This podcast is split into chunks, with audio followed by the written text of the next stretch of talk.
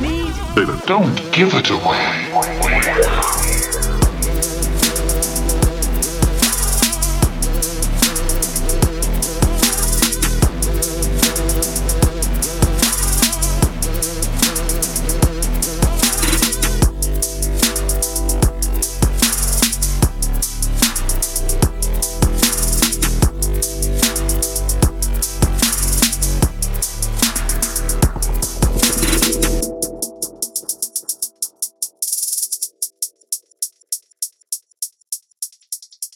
Friends and enemies. It's episode 305 of This Machine Kills. I'm Jathan, and doing something a little bit different than usual. Uh, I am I am neither joined by Ed nor producer Jereme because I'm I'm doing an in-person record right now with friend of the show, repeat now three-peat guest of the show, Salome Viljoen, who is uh, out here in Melbourne visiting me for the week. We're doing a bunch of great events and workshops and and panels and things like that, really maximizing uh, bringing Salome to the other side of the world. And so I was like, well, since you're here, let's do a podcast together. And so this is, I think this is the first in-person record, um, definitely with an in, uh, with a guest that we have done. We've we've done one in-person record back in Vegas like two years ago, where me, Jereme, and Ed were all in the same hotel room. But so this this is a first for for TMK. But Salome, Wow. thank you for for joining me yet again. Yeah, thanks so much for having me. I'm honored to um, be able to be the inaugural in person guest for the pod. I know it is. It is interesting to be like sitting across a table from somebody and not looking at them on a Zencastr screen, and then actually having a conversation. Um, but it's great. It's great. So, so one of the uh, things that has kind of brought you out to Melbourne and um, that we've been talking a lot about at different events. And I was like, we need to get these excellent conversations down on the podcast for, for people to listen to is that you. You've got a new um, working paper, uh, a draft paper that you are uh, really, I think, finishing up. Like I've read, you, you call it a draft paper, but it, it, it reads as pretty done to me. Um, but on what on valuing social data, and I, I think that this this paper definitely falls in the the lineage of your work, but also um, a lot of like my work on the political economy of data, a lot of the, the, the kind of discussions and, and concerns that we are constantly raising on, on TMK as well around kind of how do we understand different facets of how data relates to capitalism, right? Like you know, we kind of know that data is this form of, of capital now, that, it, that there's an imperative to accumulate it. It's necessary for, um, you know, production. It's necessary uh, for, for value creation in some way, right? There's some sense that data is necessary for value creation. But I, I remember when I like wrote my When Data is Capital article, I had a very short section called like deriving value from data. Yeah. and it was more me like like signposting being like i know this is a really important topic but it's also a really complex one. I don't have time to to write about it now which is also code for i haven't fully thought through this yet. So here's some some uh, bullet points about how you can de- about how people derive value from data. Um, but there's there's need for like more theorization of this. And and your your new paper with Amanda Parsons, um, who's also a, a, a tax lawyer, really actually like answers that call. I think in a, a super in depth way, um, and so let's. Let's get into the kind of core argument of your paper, which is really trying to understand this relationship between a thing that you define as social data and how it relates to value creation or value capture, as it might be. Um, so maybe we could start with that first instance of like what do you mean by social data in, in this way? How how is what is this like specific category of data that you're identifying as particularly important and central to this kind of political economy of, of information capitalism Yeah, um, sure. And I should note, like, you're like short section of your paper, like needs more time and space. Well, rev- reviews are good for anything, it's really giving you the time and space to uh, get into uh, a reasonably complicated thing and get to flesh it out because um, they tend to be quite meaty. um, but yeah, so Amanda and I use the uh, concept of social data, and really, I, I kind, I, I like you, I sort of suggest this concept in some of my earlier work, but um, kind of took this opportunity or this paper to really kind of try to drill down in it more because I get a lot of questions about why I use the term social data as opposed mm. to personal data, um, and I really do mean it to just refer to data about people. Um, and there are sort of two categories or like ways you can think about what that might include. So it might include data that is directly collected from people. So, like, when I walk around a city and like location data is following me in my phone around the city, that is data that's being collected directly from me. Or like when I tap my phone onto the Square payments profile and there's like a financial transaction between me and the coffee shop, that's data that's collected directly from me. Um, but it also includes data that um, might not be directly collected from me but can still be used to kind of um, infer or predict or apprehend facts about me. Mm-hmm. Um, and so that might be, again, you know, data collected from other people that is then applied to me, but it can even be things like weather data. So if we know that it's raining, that's probably going to impact traffic patterns. That's probably going to impact whether or not I walk or I drive. So there are still mm. insights you can derive about people from weather data. And then that kind of way. Um, and in that particular application, weather data can also be social data. Mm-hmm. And I'm pretty committed to talking about data about people as social data um, because you know, again, central thesis of a animating sort of axiom of a lot of my mm. work is that data is a valuable commodity in this particular historical moment that we find ourselves in, not for what it can reveal about me as an individual, but what large amounts of information collected in granular and continuous flows from people at scale can reveal about people, about populations, about people, about categories of people. So, um, again, I think moving from personal to social really nicely captures and sort of intuitively suggests that concept. Um, and you know happy to get um, more into this over the course of our conversation mm. but what amanda and i then say is sort of like okay so the category of information we're talking about is social data. The question we're interested in is like, how does data about people turn into money for companies. Like, mm-hmm. why are entities like spending money, uh, like running server farms and keeping them cool and hiring data scientists and like investing in machine learning? Like, you know, understanding that political economy, um, understanding how data relates to capital.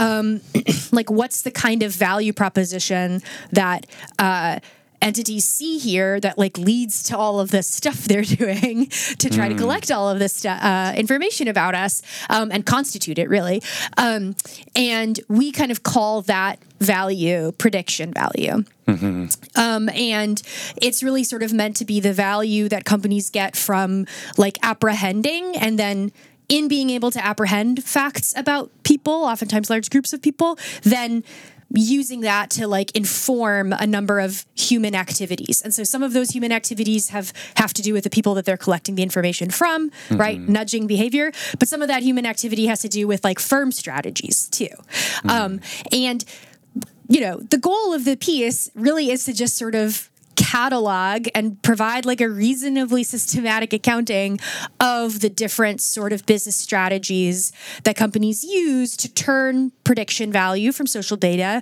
into money um, or exchange value as we call it in the piece. Yeah, this, I mean, and it really is getting to the heart of this like conversion problem and, and value yeah. theory, right? Which yeah. is a, a, really kind of, it's very foundational, especially to like Marxist political yeah. economy. So, you know, we got more than 200 years ago, you know, uh, kind of these, you know, political economists saying they're, they're like we know that abstractly you know the this the capital the cycle of capital is the you know the the um you know you have commodities and you turn that into money and you turn that into commodities that's the kind of like uh, the, the consumption cycle right yeah. Um, but then like you know you've got the the the the whole idea of capital is turning money into more money with commodities as the kind of intermediary point. Mm-hmm. But you have to convert, right? You, you're going to take money that's your capital and you're investing it into these server farms and and and data scientists and things like that. And then you know that is somehow producing a commodity, right? And that that might be like social data. Yeah. Um, and then somehow you need to turn that into more money, right? The the M prime. Mm-hmm. Um, and and so the uh, the the the that cycle abstractly makes sense. And i think it is it was the kind of the logic i was identifying that data yeah, the- kind, of is impelled by now in political economy but how that cycle actually manifests that's the val- that's the conversion problem right? Mm-hmm. like how do you actually convert um, money into commodities into money uh, into more money when we're talking about data? And i think that like that is what you are really getting at here with this drawing a distinction between you know the exchange value of data so the kind of the idea of like data as something that has a price on a market right mm-hmm. and you mm-hmm. can like go to a market and then buy and sell it and there the the, the money conversion is a direct transaction um, that's really easy but that's not how a lot of data is converted into money or into economic capital. Um, you know, setting aside, of course, like the two hundred billion dollar data broker industry, which does do that. Mm-hmm. They do kind of create these markets, but that's that's really only a small portion of the the amount of total social data that's collected, processed, and used, and the and how and uh, the amount of social data that's like capitalized, capitalized and valorized. So, mm-hmm. yeah, you're. I think you are taking very seriously the question of like, well, how does all that other social data that is not subject to direct exchange value in a market, how does it become valuable? And and I, I, I, like this idea of prediction value here because as you know as we can get through it in, in your paper you do you kind of go through these three scripts you call it where mm-hmm. prediction value can you know directly or indirectly be a, at some point um, eventually or potentially turned into money. And I think that that the the indirectness of it too and the, the kind of the sometimes very convoluted nature of turning data into um, into value of some kind of, of, of a monetary value and uh, and the extremely complex like socio-technical systems deployed to do that really obfuscate uh, like how is data valuable? It's it's it's not actually very um, clear in a lot of cases. In fact, like the examples that really resonate with people the most around like surveillance or things like that are cases where you can like really draw a one-to-one connection like you can see how that data is being used for value or you might think you see how it's being used for value yeah. um, but there's so much more going on there where not only are like critical theories of data don't really have a good sense of this that then also means that our like governance, our policy making, our law making around data also does not have a good sense of this. And you being a, a, law scholar, I mean, that's something that you also really draw out here. But maybe we can back up a little bit and, and get into um, like, yeah, what, what, what, why prediction value, and what does prediction value kind of look like in terms of these scripts that you've uh, that you lay out in the paper? Yeah, um, so you know, I, I, should also back up and say like this this is exactly the kind of paper that happens when, you know, like a tax law scholar, a data governance scholar sit across the hall from each other and just love chatting in each other's offices instead of stoically working um, alone. Um, because, you know, I think exactly this point of prediction value, um, you know, I think we were really interested in how so much of the activity um, around information collection and these investment decisions companies were making um, and like just the valuations these companies were getting and then how that kind of meets the various kind of conversations in legal circles around like what's going on here and like how do we regulate it and how do we even understand these enormous companies that like don't seem to fit into how we think of like antitrust problems and like don't seem to fit into how we think about like taxing value creation from like an international tax perspective, which is really like Amanda's area.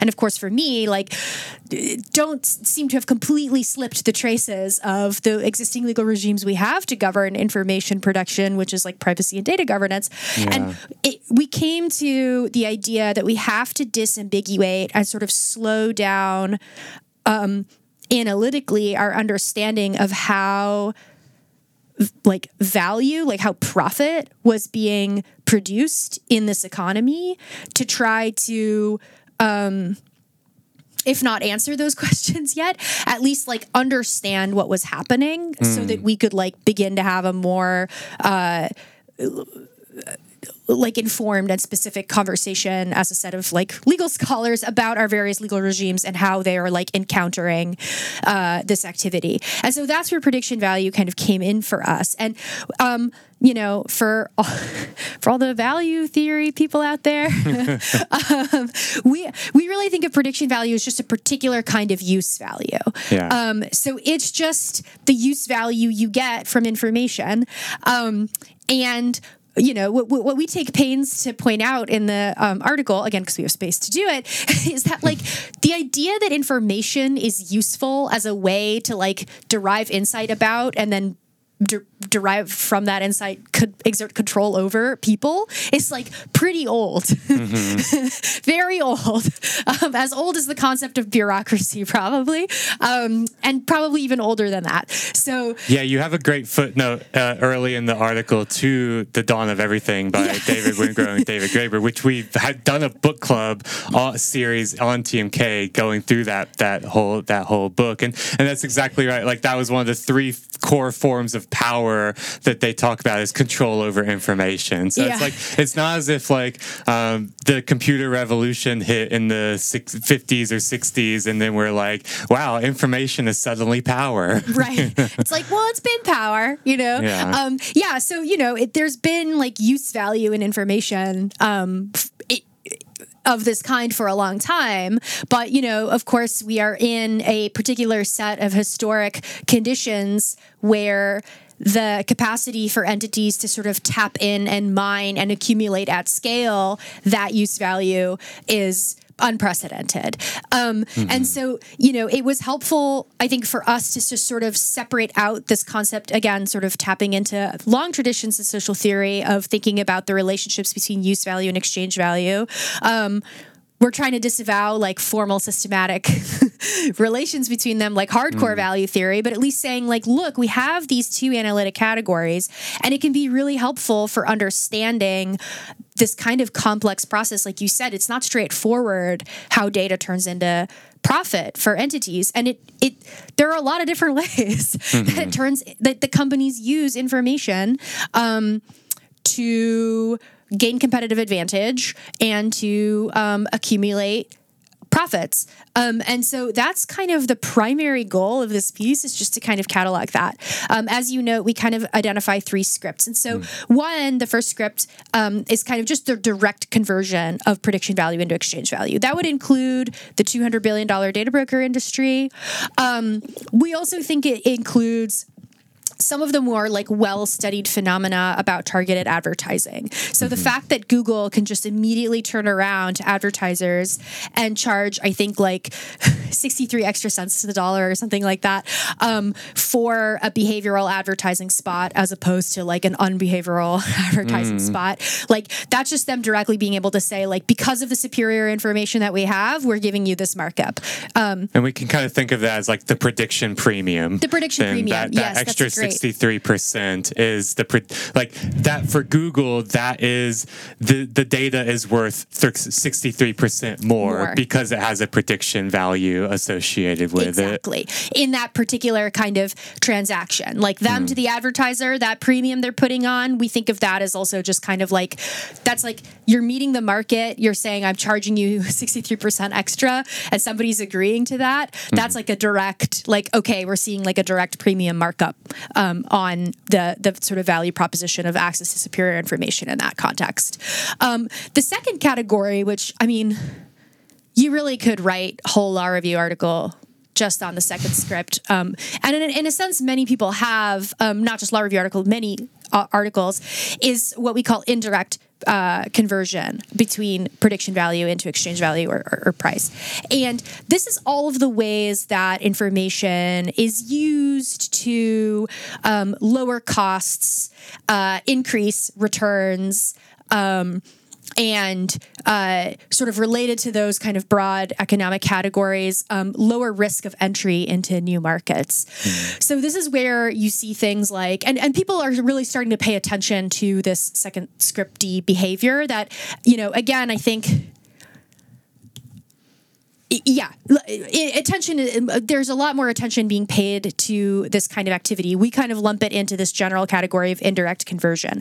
Um, so how is this happening? On the consumer side things like first degree price discrimination. So mm-hmm. being able to sort of control the information ecosystem or information environment to present things to me to use past information um, about my willingness to pay to offer me a personalized price for a product on for example amazon or what's at issue in some um, antitrust litigation against Google right now, again, returning to advertisers.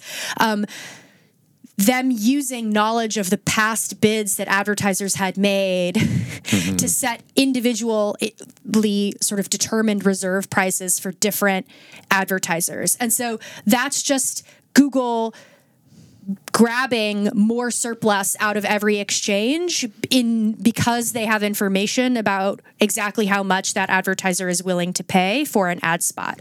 And so instead of giving them like you know, giving everybody like it's going to cost 70 cents to um, have this ad here. In some, for some advertisers, if they know that they would actually be willing to pay 90 cents, they're going to tell them it's cost 90 cents. And then mm-hmm. they pocket the extra 20 cents, uh, you know, sort of across, um, you know, many thousands of interactions. Yeah. Um, then you enter an office space problem where you're yes. extracting fractions of a penny exactly. on every transaction, but there's so millions so and billions of transactions that yeah. yeah. next thing you know, you're one of the largest companies in the world. Yeah, exactly. and and and you know, on the consumer facing side again, like for Amazon, like various sort of tactics to sort of know, okay, well, uh, these are sleep deprived first time parents. And like, you know, if they had bought the, like, you know, this like little stupid sleep aid three months ago, maybe we would have charged them $20. But when they're looking at it at 4 a.m., mm. well,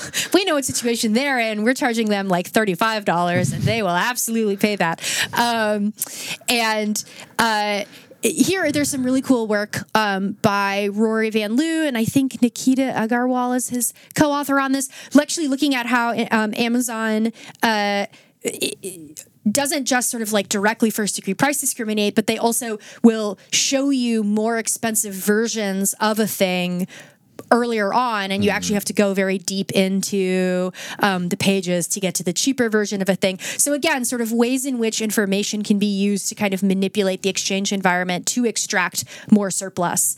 Um, and so that's kind of just extracting extra profit out of any given exchange because they're able to sort of use information to set individual prices. Um, on the potentially more nefarious side, on the cost cutting side, that's where a lot of the um, work that people who have really um, tracked uh, the use of surveillance technologies um, on the like labor side of things mm-hmm. um, where that comes in so a lot of cost cutting has to do with like using a, a, lot of intense surveillance and oversight over workers to do things like extreme taylorization um, extreme kind of like you know offering drivers like as little as they're willing to accept um, to to take a ride or exactly like right at the point where they're about to stop driving offering them an, a lucrative ride just to like keep them hooked a little bit longer mm. that kind of stuff so really kind of reducing in cost um,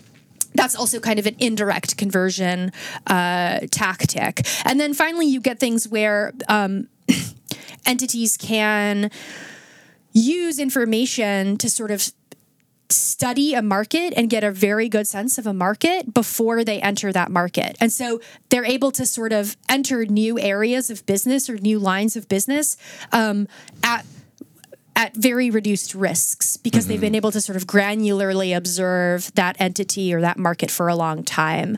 Um, and again, here you can think about like Amazon, like they'll observe a lot about the buying and selling of mattresses and what works and what doesn't before they get into the mattress making business or before they partner with an independent contractor to make mattresses under the Prime brand, which is usually what happens. Or, for example, Square, which is like the payments platform, um, they will have a lot of information about a hmm. business and its like transactions and the environment that it's operating in and it's like base um, of customers before they develop products like commercial loans. And they're able to price those commercial loans very advantageously because they have incredible insight into the entities to which they're offering those loans. So they're able to enter into new businesses um, knowing a lot more and having to take a lot less risk and price in a lot less risk. Yeah. So that was a long, No, but that was just script two. yeah. Well, let's get to script three in a minute. But that bringing up like the Square example makes me think as well. There was reporting recently um, by an investigation by the um, US PIRG, the Public Interest Research Group, which is a big kind of consumer advocacy, consumer investigations kind of group. They do a lot of that kind of stuff as well as o- o- other other research. But they they had um, a, a, an article, an investigation looking at Mastercard's data sales division, which is just which is one of the kind of most profitable divisions of Mastercard, and Mastercard is along with Visa, you know, the duopoly Huge, yeah. of of, of, of credit card um, payment processing. You know, you've got like Stripe and these, and they're they're massive as well. But like Visa and Mastercard, if you're going to a merchant, if you're buying something online, nine times out of ten, maybe nine point five times out of ten, you're using Mastercard or Visa, and of course, you know they are they operate as like you know for a long time, and they they've really exploded. I mean, they have become two of the two of the biggest companies in the world pretty recently too. And they've been kind of there's been some controversy around them like jacking up and keep raising their transaction fees where they're cutting you know taking you know two three four percent of a transaction and they're pocketing that as a payment processing fee. Um, I mean, anecdotally, for uh, uh, usually merchants will kind of eat that cost um, and hide it from customers, which means that customers, consumers don't often don't even really know that they're that they're is that big of a cost um, going to the payment processor. I have noticed that with the raising of, of um, credit card with transaction fees, uh, some of the eh, um, shops where I I'll, I'll go in Melbourne have started to just add that to like they're passing that that on to consumers because they're mm-hmm. like the cost is getting too high for us the merchants to kind of eat this cost and hide it from you and so now they're having to pass it on which also means that like it's the merchants who catch the flack for the increase Yeah. of a, of another surcharge and not the the the the People Visa actually or doing? Mastercard. yeah, but I bring this up as well because the um, that was a tangent. Um, but the um, uh, U.S. PIRG f- was talking about the data sales division for for Mastercard, and it's one of the most profitable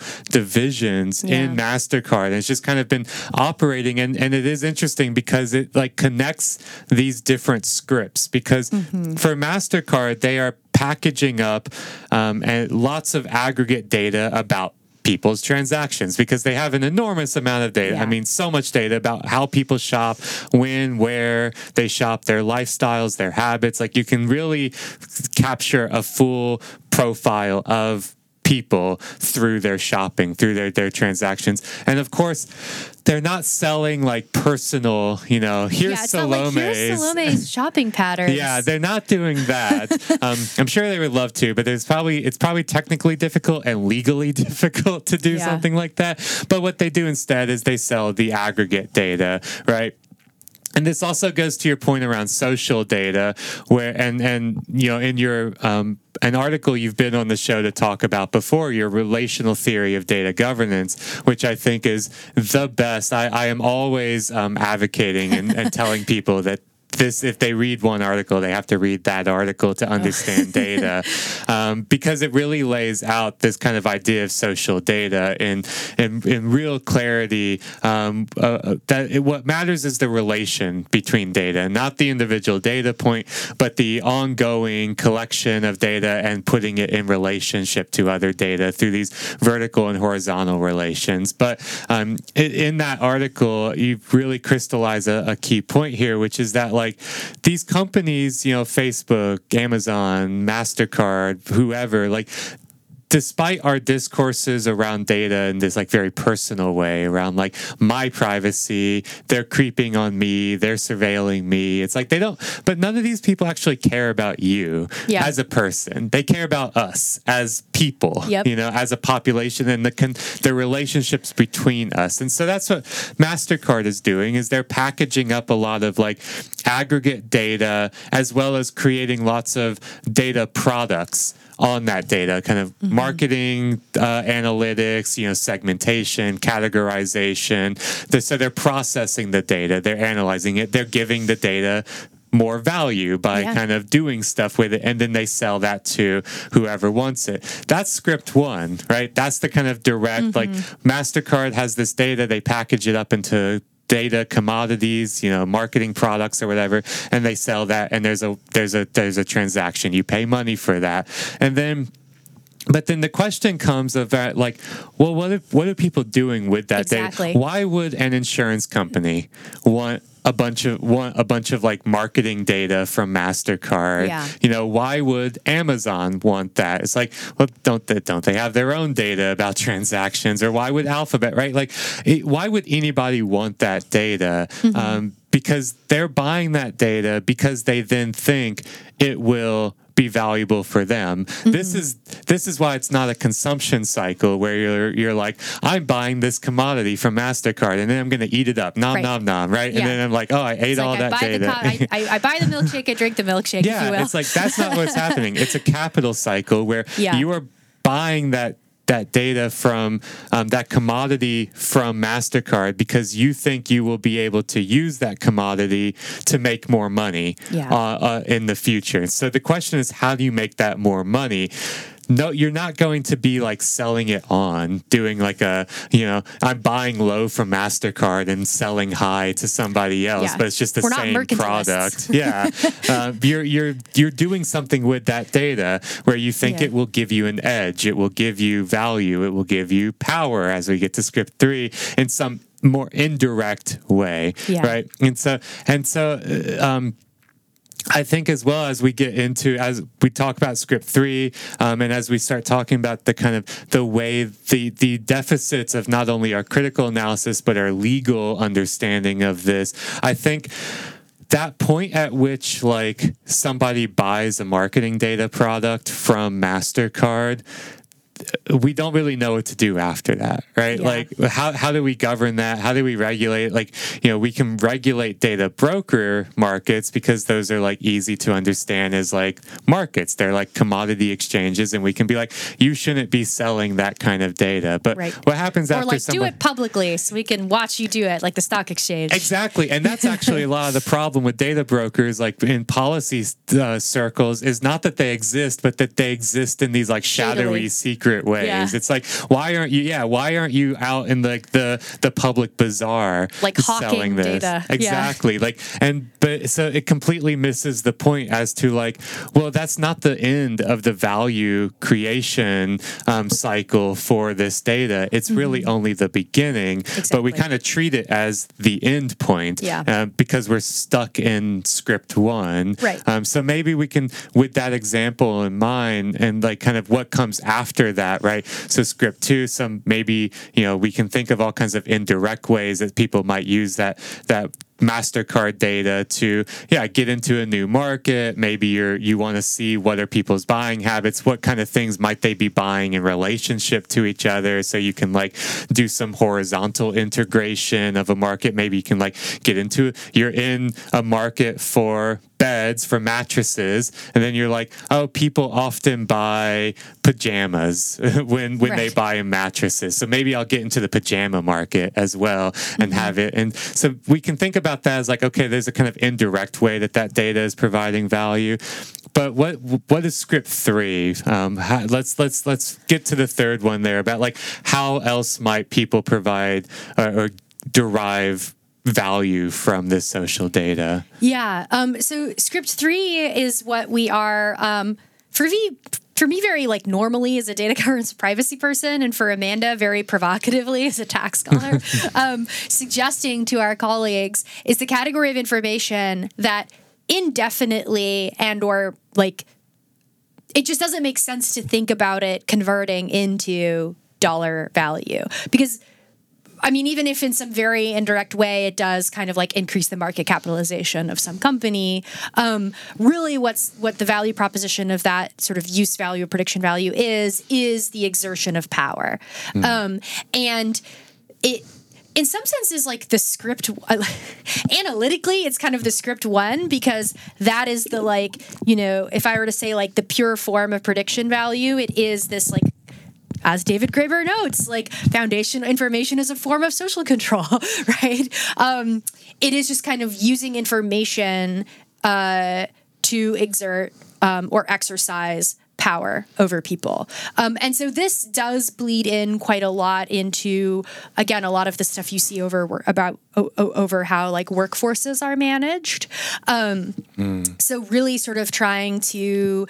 Um, maximize use information to really maximize power asymmetries between um, the workers that you're sort of uh, in- incorporating into your machinery for certain ends um, and uh, like just using them very much for your own ends and really not having to give much of anything for the purposes and the ends that they might be entering into that relationship for. Um, and of course, Veena Dubal's algorithmic wage discrimination work and like algorithmic wage management, like um, I think does an excellent job of cataloging this. Zephyr Teachout's work is really great on this. Brishen Rogers' work is really great on this. Um, but you know, it, it shockingly, it turns out that you know private companies are not just apolitical market actors that have no agendas for the world. Um, they are also political actors. They have political ends and they have political agendas. Um, and when they uh, have access to the incredible amounts of information that they have access to, one of the ways in which we want to sort of catalog the, the, the use of that prediction value is in how they are not just rational, economic, sort of price taking competitive actors, but are also interested in accumulating and exercising power. Um, and so uh, I don't know if this is an example is in the piece yet, but it is in my talks that I've been giving about the piece. The classic example of like Uber's Project Greyball, yeah right? Um, they are looking for particular political outcomes, or they're like, in this case, skirting political um, restrictions until they can build up enough of a user base that they can then kind of overwhelm or um, prevent uh, policymakers in a given area um, of kicking them out of, of a city. Um, and they're using information in really fine grained ways to enact that political agenda, that political goal. Um, and so, you know, I think in some sense, the case we're trying to make in Script 3 just is to legal scholars that don't ordinarily like. Don't put their like Veblen hats on and like think about the fact that like if a company could, you know, um, invest in like becoming less of a price taker or they could invest in like genuine innovation they're like agnostic if not slightly prefer the like thing that's going to like allow them to like gain a toehold and uh, of power in a market as opposed to like pushing the production possibility frontier curve forward. Um and like companies are clearly using information to do that. They're like clearly using ma- information to accumulate power in their relationships with customers and their relationships with competitors and their relationships with policymakers and in their relationships with workers. And that's really what Script 3 is trying to sort of capture. Yeah, and I mean, I think for TMK listeners, like it won't seem radical to be like, you you mean like there's power in in in the yeah, in, but in for the the modal tax scholar, it is. and for like most of the government and our policy and regulation, it is. It is actually really radical, and I mean, I mean, for a lot of academics too. If I'm if I'm being very frank, um, because I mean, I think this Yeah. is the uh, this is the the like the general insight of of political economy is that like power and value are in direct relationship with each other Right. right, and so like then the task of political economy is to understand how that relation of power and value like manifest in a in a real material way and so for me Right. it's like we uh, we we we I'm a political economist who studies technology because technology is the way in which that relationship between power and value uh, very often and very importantly manifest in these like concrete material ways. But I think that is actually like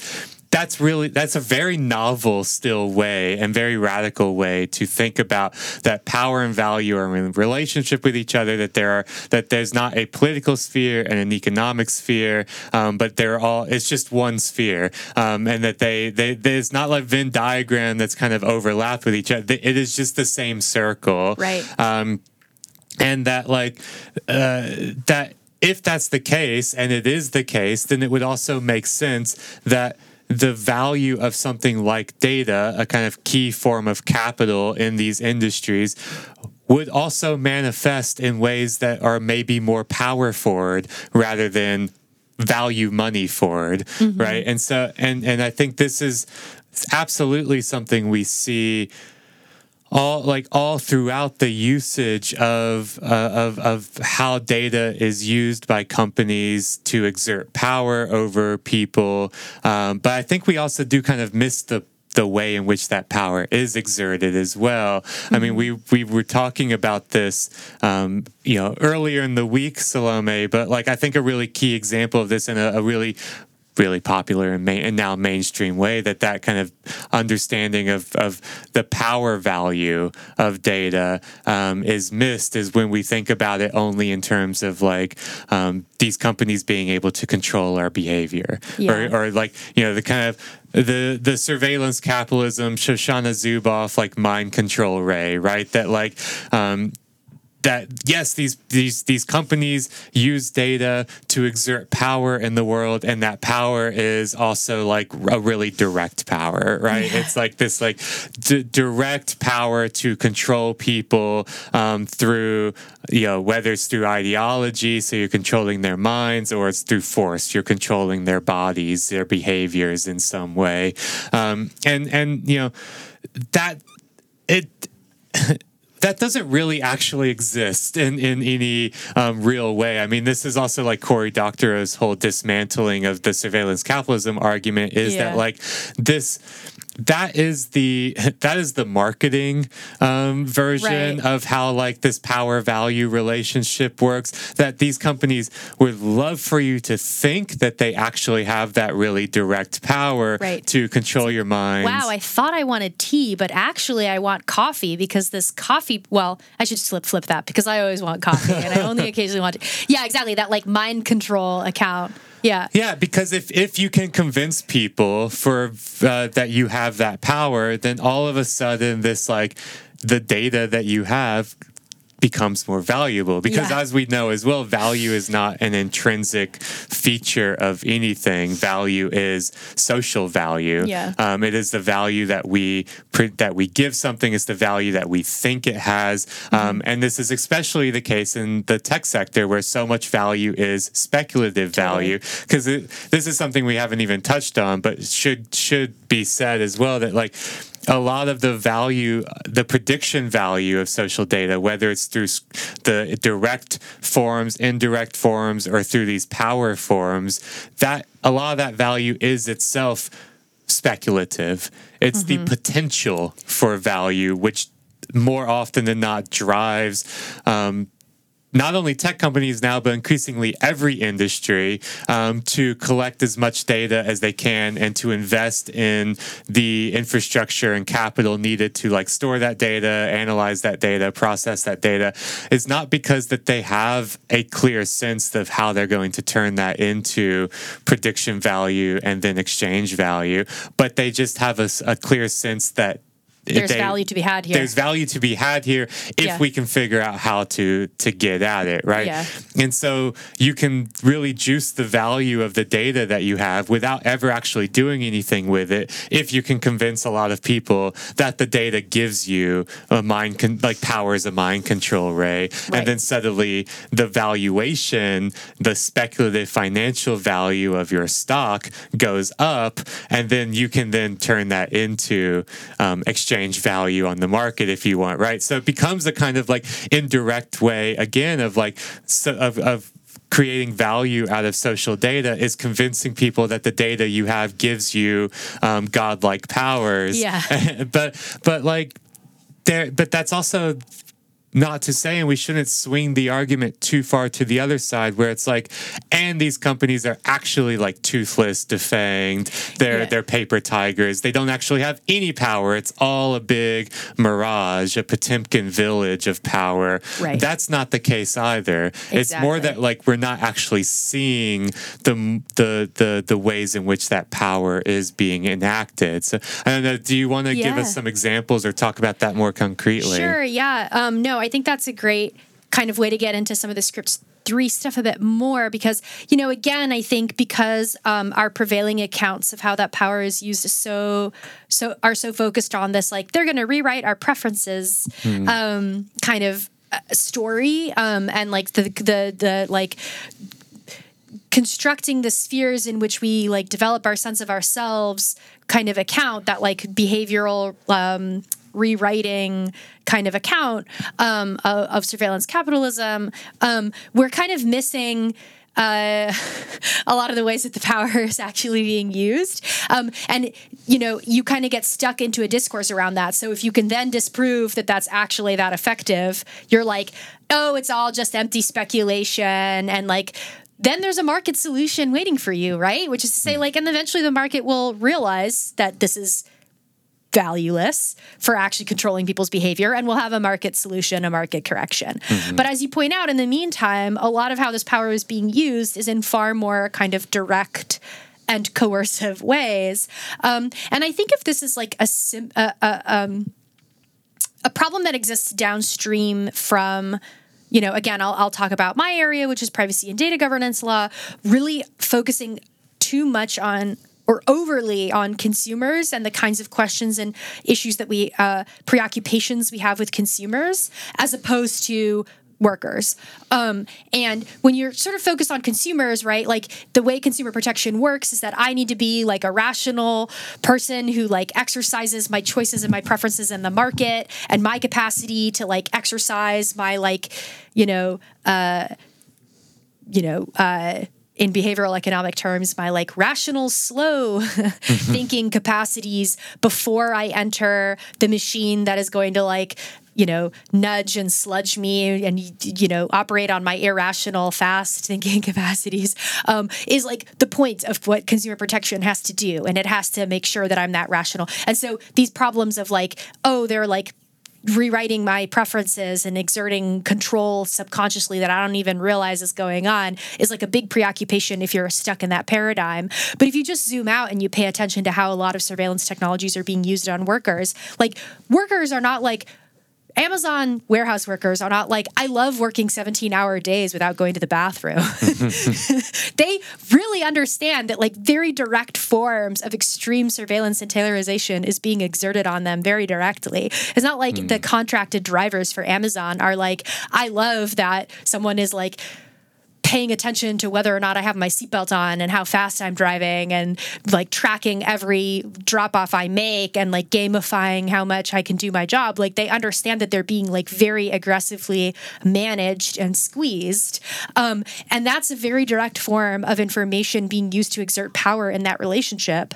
Um, that is not does not fit into our like oh they're rewriting my preferences account um, mm. and so when we look at those other kind of forms we can exactly capture this idea that like whether or not the behavioral control, like, you know, whether or not it's actually the case that Netflix going from 10 seconds to seven seconds to autoplay results in me watching more of the Great British Baking Show, hmm. which it undoubtedly does, is not like the thing that we should be getting. Like, that's not like the primary normative or social qualm that we might have about how information is being used to exert power.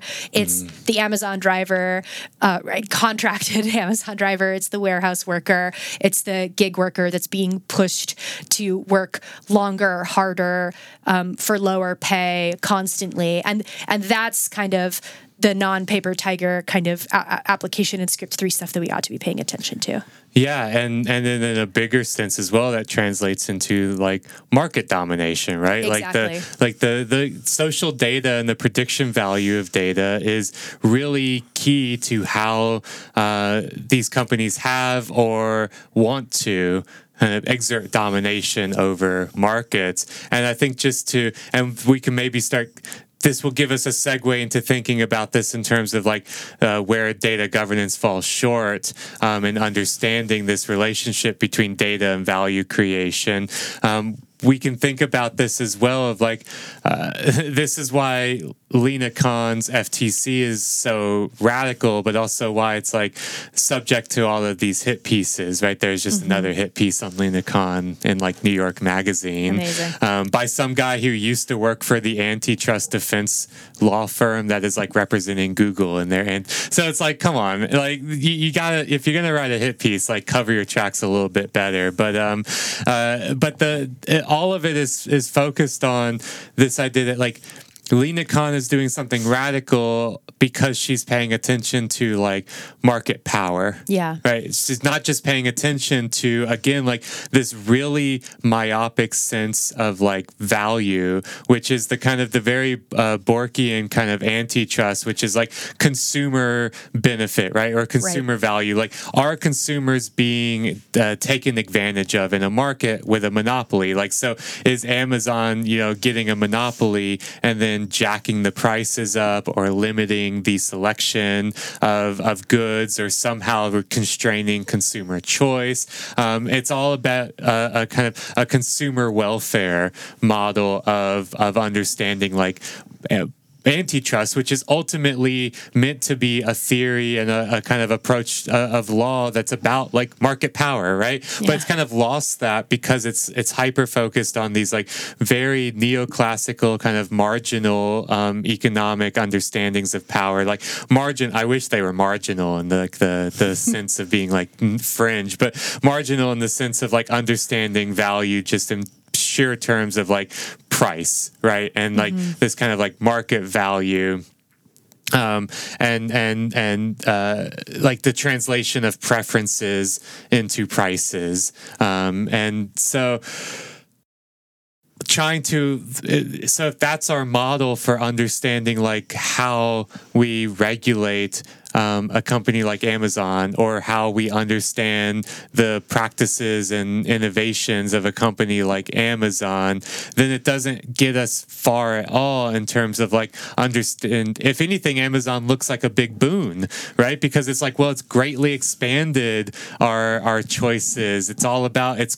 They say they're cons- they're obsessed with consumers, right, with their mm-hmm. customers, and so it's like all about like consumer welfare and and all, and all of that kind of stuff. Um, and so, if anything a, along that lines, a company like Amazon, a company like Alphabet, a company like you know, you name it, as long as they are not like uh, being these kind of caricatures of a monopolist, um, then they don't they don't run afoul of the the kind of legal theory mm-hmm. um, here because it's not thinking in terms of like power? How is that social data being translated into power over a market, power over consumers?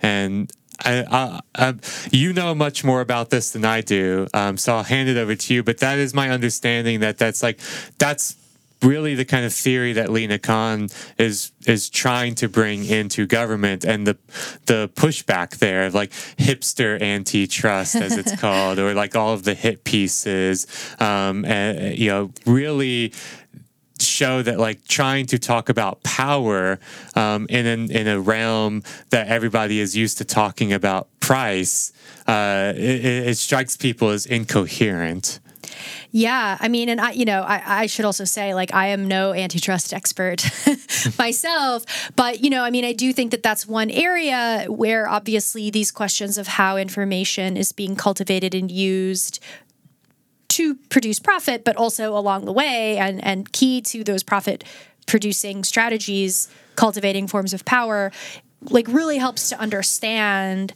the kind of conceptual disconnect between how you have enormous companies exerting extreme amounts of power over both consumers and um, workers and competitors, but not seeing it translate into these exchange value like red flags that our antitrust regimes are used to seeing. So once again, kind of holding apart prediction value and its cultivation and its accumulation and its exercise from exchange value is very helpful mm-hmm. you know, you could sort of apply that to these kinds of cases and be like, okay, we have companies that are doing a whole lot of cultivation and application and exploitation of ex- prediction value, and they're very savvy about not converting that into exchange value in ways that are going to ding.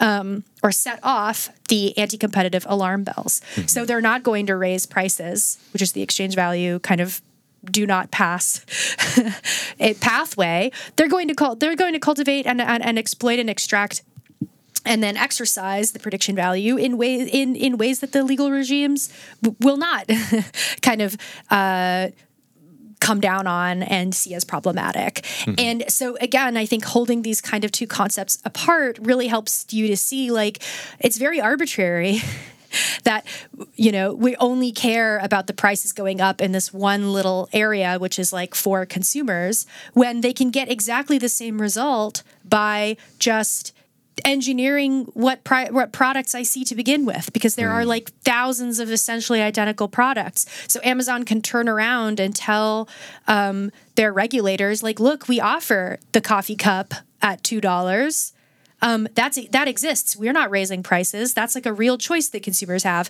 Meanwhile, me finding the two dollar coffee cup as opposed to the four dollar coffee cup is like essentially impossible mm-hmm. on the mm-hmm. website. And you know, if especially if they know I'm willing to pay for the four dollar coffee cup, like that's the cup I'm seeing. That's the cup I'm buying. Um, mm. These are all extremely cheap prices.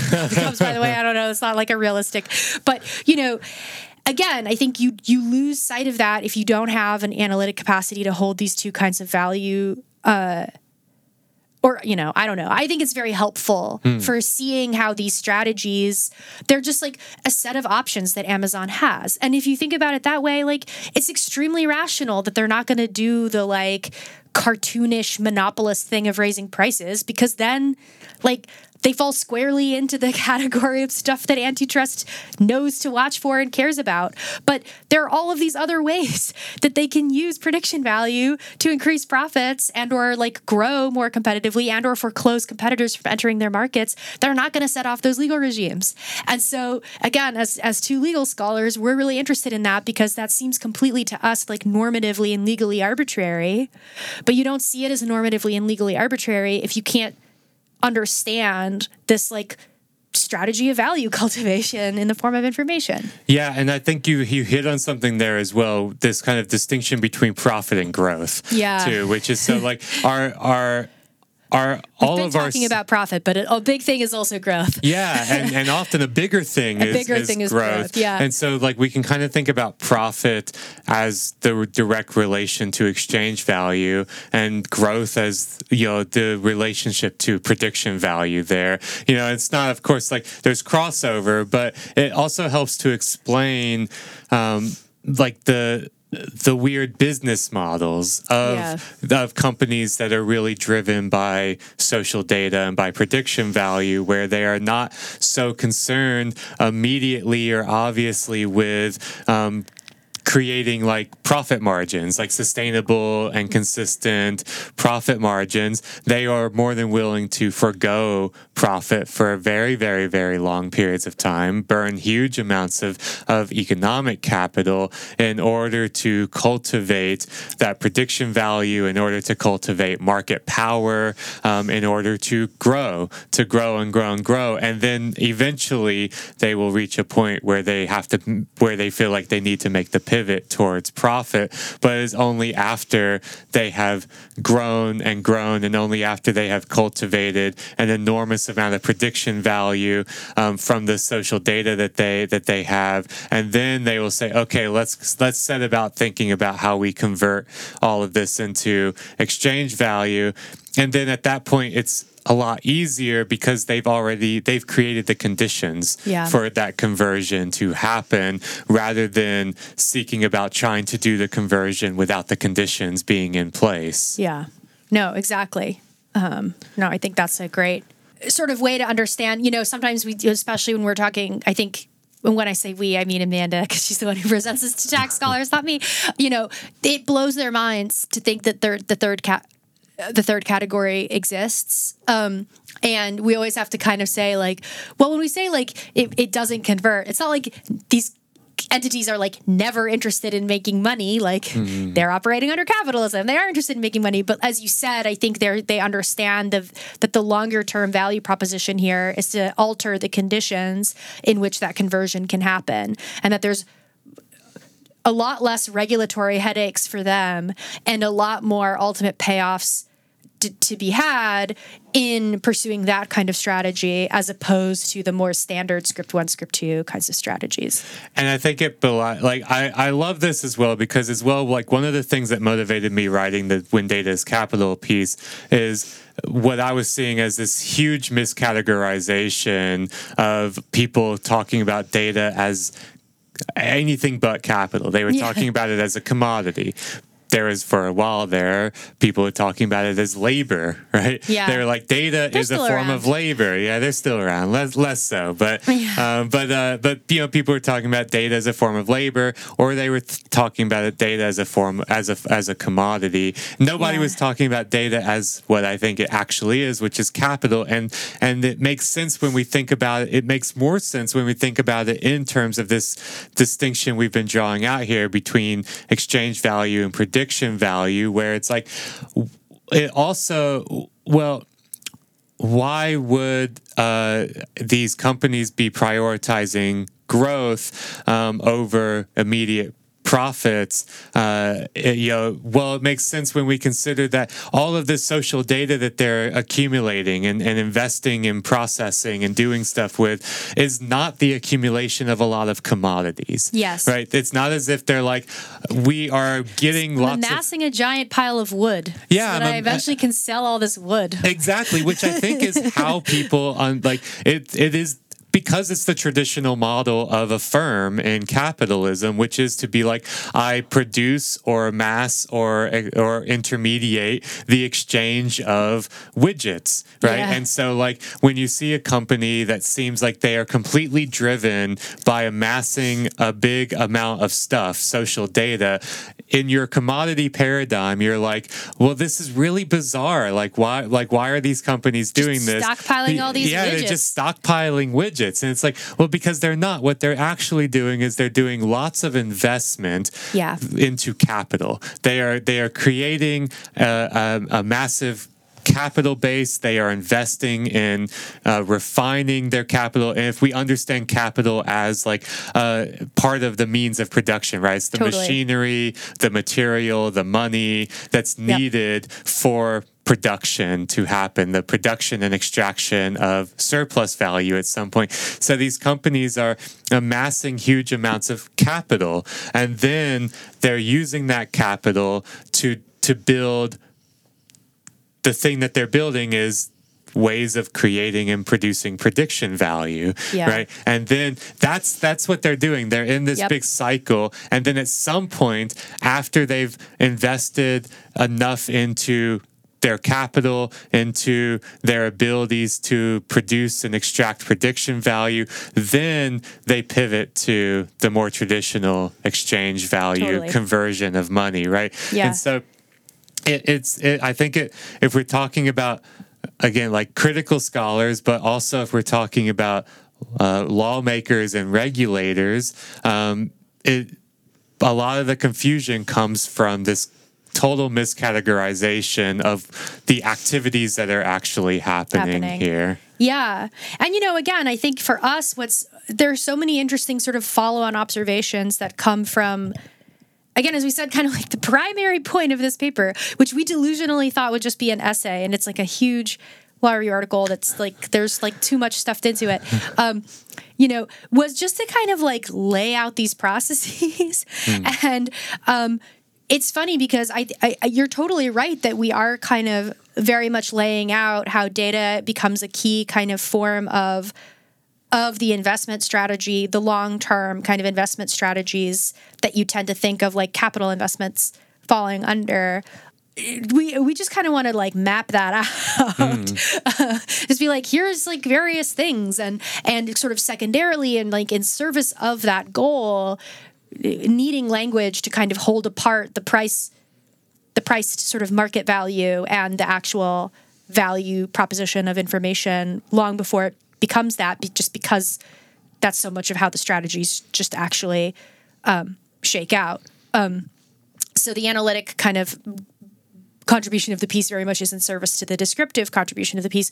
But you know i think a nice thing that kind of follows from mapping all of these ways of like immediate conversion, indirect conversion, like long term potential non conversion of prediction value into exchange value is you can then kind of step back and plug it into a lot of the conversations that have been happening around like techno feudalism versus techno capitalism. Like, mm. is all of this just rent extraction? Like, now you can start to think about like, well, again, putting our Veblen hats on, like some of the strategies of capital accumulation are going to just be like, you know, if it's less work to use the capital that I have to like put a spoke in the wheel of a competitor or to like squeeze a worker a little bit more as opposed to doing genuine innovation, then obviously I'm going to use it that way. Yeah. But if it turns out that like it's actually less work to do genuine innovation, then I'm going to use it that way. And so, you know, you can start to get a better sense of like the mix of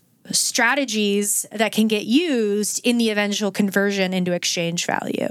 Um, and that's like outside the scope of what this piece does, but I do think allows you to kind of look at that kind of. Um, make an assess or you know I, I I could imagine follow on work being able to especially by people who do empirical work and can actually like see what people on the ground are doing rather than you know legal scholars who just kind of sit around but um you know you could sort of look at like okay well how much of the like script 2 script 3 stuff would we consider like actual innovation as opposed to just power you know um and uh that also i think gets um I think is really helpful for understanding how this economy is changing and growing. Um, and touches on, you know, like another kind of animating question that, you know, I think got Amanda and I really started on this path, which is that, um, you know, for legal scholars, like, so she's a tax scholar. Like, if you're a ta- if you're the, if your tax regime is really only paying attention at the moment that like value meets the market, you're missing a huge amount of um, socially and legally interesting and relevant stuff that's happening in that cycle that you described, right? Mm-hmm. Of like, you know, you pay the money to MasterCard to get the data, and then you're doing some script two or script three stuff with that data. And in the meantime, you are having an effect on social relations, mm-hmm. right? You are you are transforming the conditions of economic production and social reproduction in our society. Your whole goal is to distort the market in some way if you're a startup. obviously you're trying to have an impact. Obviously you're trying to like change economic conditions relations of economic production or relations of social reproduction. That's like the point. You're trying to have some sort of impact or intervention. And you know insofar as law and legal regimes regulate the processes of economic production and social reproduction in society and enact our social demands about how that stuff ought to happen, we should be we should care about a lot of the sort of processes of that cycle and not act like we only care at the moment it meets the market because that's missing so much of how in in the service of cultivating and applying and extracting and accumulating prediction value those economic relations of production and social relations of reproduction are being transformed. Yeah, and I think this is where the the the the tax law element of this also comes in with real fire and fury as well. And I really love this. This, this is all thanks to amanda shout out to amanda yeah, right yeah, I, absolutely. It's you know, it, it's it's great to to write such things with a tax lawyer because it's like I mean that is the it, it's where it comes in in the article um, is really kind of conceptualizing like what like what is tax right like what Yeah. what are taxes what are we meant doing when you do? tax people anyway Yeah, exactly. And it's like, well, taxes are the state's way to try to intervene in and do some kind of redistribution around value creation. Yeah. Right? It's like, this is how we try to incentivize or disincentivize certain kinds of value activity, creation or capture, whatever it might be. Um, and this is how we try to redistribute that value in, in, in society in, in whatever ways, right? Sometimes it's done really regressively, sometimes it's done really progressively, but it's still a form of redistribution that the state is trying to do. And taxes are the way that the state looks at all of this economic activity around value creation that's happening and says, let's, you know, this, we're going to have a hand in, in this in some way through taxes, right? Like mm-hmm. that's a, it's a really interesting way, I think, to re kind of reframe the role of what taxes are meant to do as a state.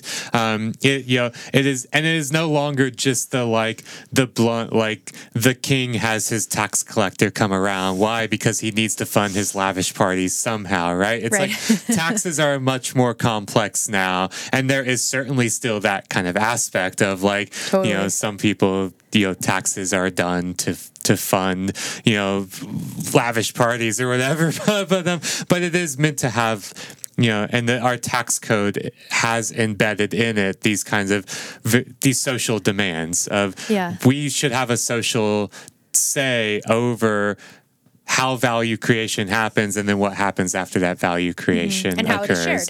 Yeah, and how it is shared exactly. And so when the article, I think one of the things that you really hit on here about like why this actually really matters that like um, when so much of the value creation or value capture by these companies happens outside the the realm of like exchange value, um, it means that the state completely misses any and and and ha- and lacks any real ability to intervene in that to have a say in that. And so it's why you can have companies that grow and grow and grow and grow and become these massive social distorting market disrupting forces and uh, uh, uh, all without like um, uh, you know all without ever making a profit right? Which means Yeah. as well that like their tax burden has been nothing or, or very low. They've escaped it. The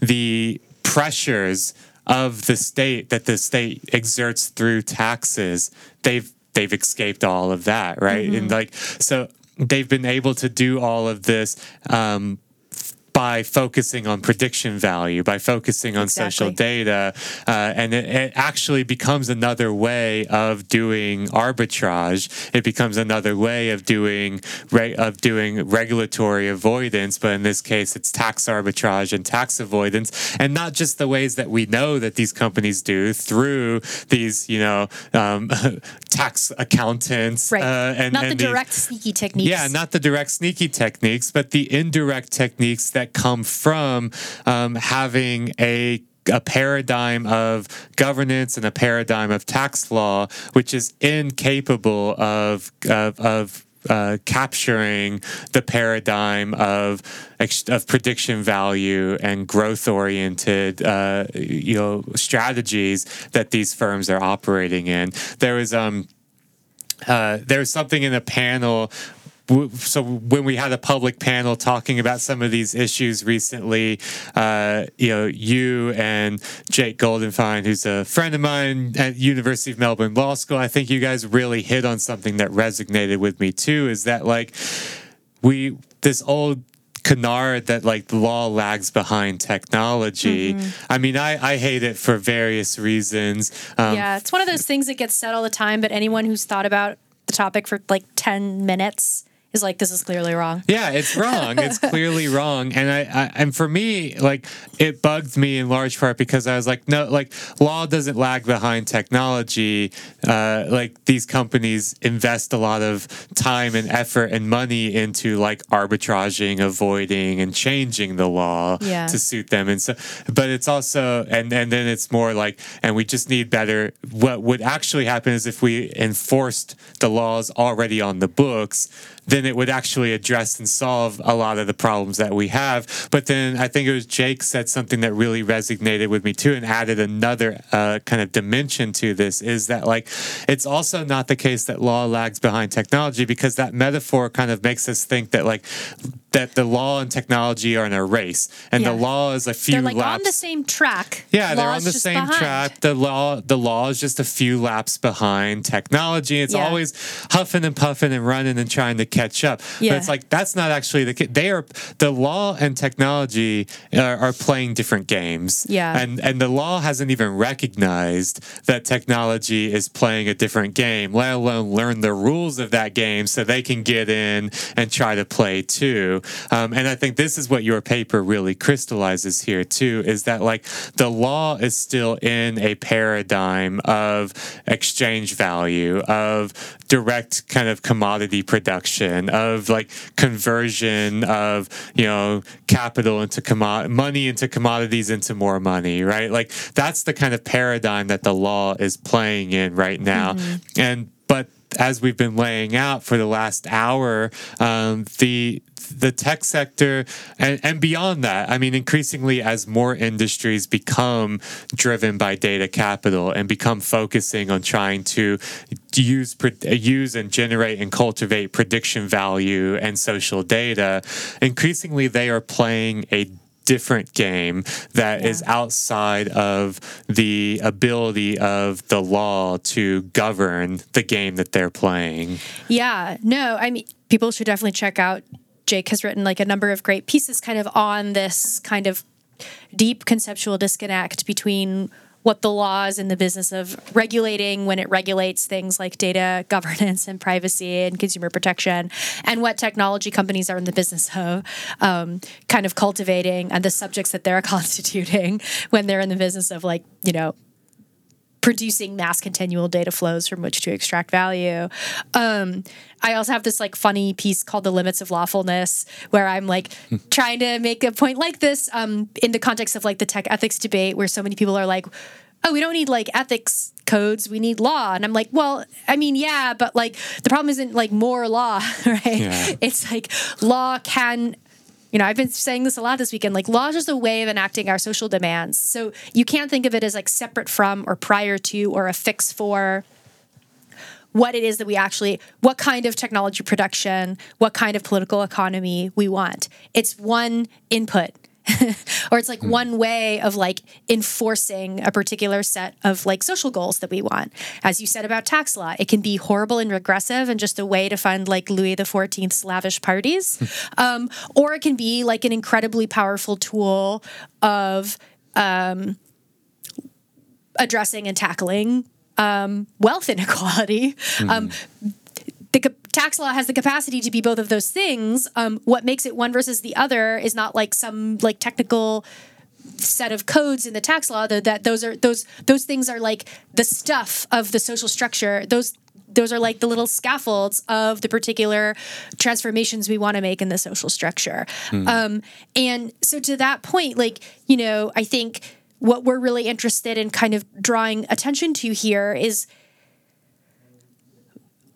law is kind of on the one hand missing so much of how in the in the cultivation of social data in the pursuit of predicting in the pursuit of cultivating prediction value we are like asleep at the wheel at uh, with respect to like a lot of forms of power um, cultivation and wealth cultivation and social transformation that were they happening in old school forms like we would have tax answers for we would have data Mm. product uh, protection or data governance responses to it's just because they're sort of happening in this new paradigm um, that uh, it, things that we've already like s- suggested we are normatively committed to doing with law we're like not doing. Um, and you know jake's work on sort of the conceptual disconnects i think are very helpful there.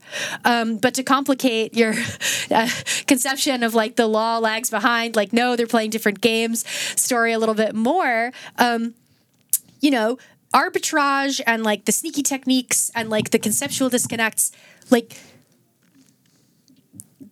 law the, the sort of existing paradigm of law is is like an input into those strategies that the companies make right? So like it's because we tax income and not wealth that like that that is like a that that is like a an input into the business strategies that we're seeing. And it's like because um, you know we only govern data production in this very sort of individual way that that companies like pursue the types of strategies that they do. And so you know what makes it really interesting i think for me to kind of think about um, the way that the law is kind of playing a different game is that like the, the the the wrong game that the law is playing in a set in a sense still is like helps to determine the rules and the strategies of the game that technology companies do play because they're like oh well if i do this thing then i'm gonna like get dinged on the law right like if hmm. i raise price if i use prediction value to raise prices for consumers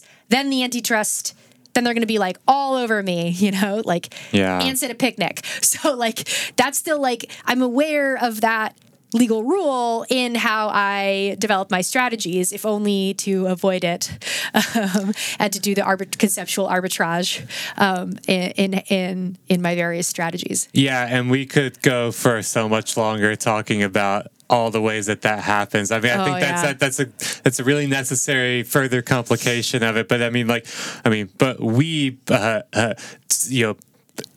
Personally, you and I this week, but also like we on TMK have have talked uh, very uh, very often about this and about these things, especially in the in the context of like the insurance industry, Absolutely, right, and stuff like that, where it's like you know so much of the regulation, like so much of the consumer regulation around insurance, focuses on the um, the underwriting phase of like Yeah. pricing and like predicting and pricing risk, you know, um, and and that's like the vast majority of the regulatory focus um, and the rules to around pay it. attention to a price moment. Yeah, you know? they focus on the price, and it, because it is, it gets to what you were talking, what your whole article is about as well. Is that like the law kind of uses price as a proxy for something valuable is happening here, and we should make sure that's happening in the right way. Mm-hmm. and it's like fair, Um, yeah, and it's, it's- like doing yeah, yeah, it's, exactly. it's not discriminatory. It's fair. It's happening in the right way for the right purposes. So they kind of use pricing as a proxy for value. But as we've been talking about, that that misses like the the whole other submerged iceberg of ways that value happens. And so because like all of that. Uh, um, focus is on that the underwriting moment in the insurance value chain. That also means that insurers pay a lot of attention to making sure that like that the way that they model, predict, and price risk um, does not. At least does not blatantly run afoul of the law. It still does run afoul of the law, as we know from like the regular class action lawsuits that are happening um, against insurance companies. But like they they do a lot of effort and they have compliance teams and stuff to ensure that like the underwriting phase is good. Um, but what that also then means is that like the insurance value chain is uh, much longer, complex, and more fragmented than just that underwriting moment. And so, what that means is that there's like far less attention paid to um, like the marketing scores that are used and the marketing analytics that are used to make decisions about like who's even going to see or not see particular insurance products or how the how they're going to get quotes for policies or not get quotes for policies it, it doesn't pay attention to the ways in which like fraud detection systems are again predicting um, and Yep. analyzing like who is uh, you know doing something dubious or shady who's going to defraud us and thus who is going to be rejected outright or who's going to be actioned for further investigation Exactly. who's going to be thrown into the labyrinthian process of of, of appeals and so on with the insurance company um, or you know uh, and, and you know we see it with claims as well you know like how are these claims going to be so it like it, it goes on and on and on and on where it's like the the again it speaks to your point that like because the law pays attention to very specific things and sets rules around those very specific things um, then the companies uh, will will respond to that and then go off and do a lot of innovation or attention or capture in other places Yeah. where the law is not paying attention to to to the games that are being played. And Yeah. so it is you're right like it's not as if they're two separate paradigms. They are again very much in relationship with each other, but we are understanding of it as this like race that they're running Right. does not actually understand the relationship between data governance and and, and value creation. Yeah, yeah. Um, so yeah, it's not like a temporally or like you're raced game of whack-a-mole. It's kind of more like conceptual, like paradigm uh, whack-a-mole. But you know, I mean, I kind of take like a grim. I don't know. I've been like weirdly optimistic. I've been like the optimistic one this week, but like, um, which is not always the role I play. but uh, you know, I, I I think it's kind of, uh, in a way, we should take we should take kind of like a nice lesson from the fact that you know the insurance industry is like intensely aware of how regulated they are at the underwriting stage which is to say that like once we do get our legal focus trained on something again like law has like the force of law behind it right? Like it's not just like us yelling outside of the entity right? Like they pay attention to that. They invest in complying and or at least like being hiding the ways in which they're complying but then they face like the threat of expensive class actions you know? Like there is kind of an accountability mechanism that we can develop um, if you can get the law's eye trained on the right relevant thing um, and companies really respond to the areas where they are regulated and so you know um, I kind of there's a way to take like a a, a hopeful or like a, a, an potential empowering kind of lesson from that, um, which is to say like, okay, they're paying a lot of attention to underwriting. How do we sort of transpose that across the entire value chain? And the first step, of course, is giving legal scholars and policymakers and regulators the right conceptual tool to understand that the kind of proxy that they've been using of like the pricing moment is very is incomplete. Um, but again making the pitch that like the normative thing that animates you to pay attention to underwriting is the same thing that ought to animate you caring about fraud detection and um, marketing.